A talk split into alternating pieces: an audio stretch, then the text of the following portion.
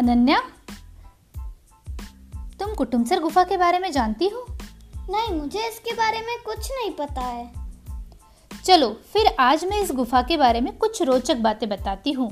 फिर तो बहुत मज़ा आएगा। बिल्कुल। तुम्हें पता है ये कुटुमसर गुफा छत्तीसगढ़ राज्य में जगदलपुर के पास कांगे नदी के तट पर स्थित है। और इस गुफा की छत व दीवारों से चूना युक्त पानी टपकता है। ओ और इस चूनायुक्त पानी टपकने से छत से लटकती और ज़मीन से उभरती शंकु के जैसी बड़ी और सुंदर सी संरचनाएँ दिखती हैं। अच्छा। ये गुफा कितनी लंबी है? ये गुफा एक किलोमीटर से भी अधिक लंबी है और ज़मीन से लगभग 35 मीटर नीचे है। और तो और इस गुफा में बहुत अंधेरा होता है। अच्छा।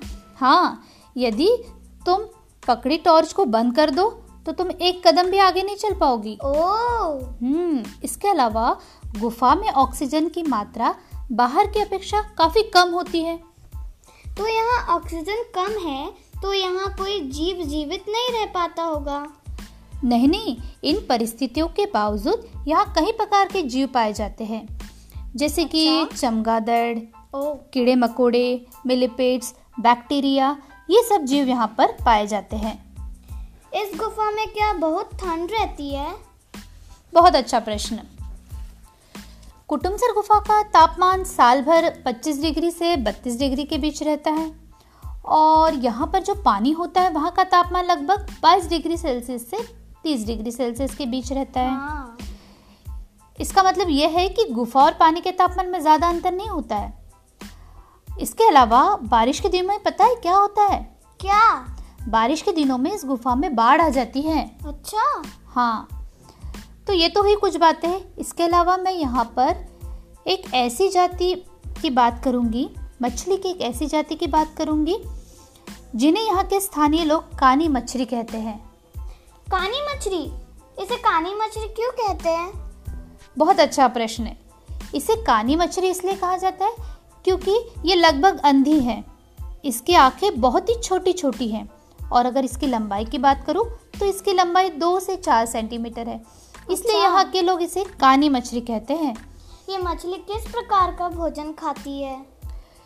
ये मछली जो है इन गुफाओं में रहती है और ये सूक्ष्म जलीय पौधों जंतुओं को जैसे कि कीड़े घोंघे आदि को खाती है।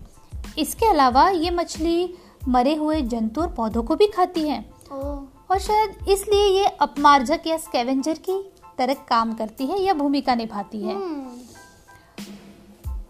और इस प्रकार ये मछली अपना संपूर्ण जीवन काल इसी गुफा में बिताती है यहीं पर प्रजनन करती है और यहीं मर जाती है। और इस प्रकार कुटुमसर गुफा का पानी इन मछलियों के आबादी का प्राकृतवास है। ये प्राकृतवास क्या होता है?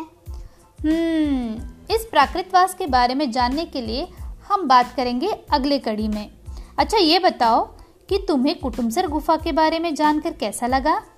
मुझे बहुत सी जानकारियाँ मिली और कानी मछली के बारे में जानकर बहुत मज़ा आया। चलो फिर प्राकृतवास क्या होता है इसके बारे में हम बात करेंगे अगले कड़ी में। चलो।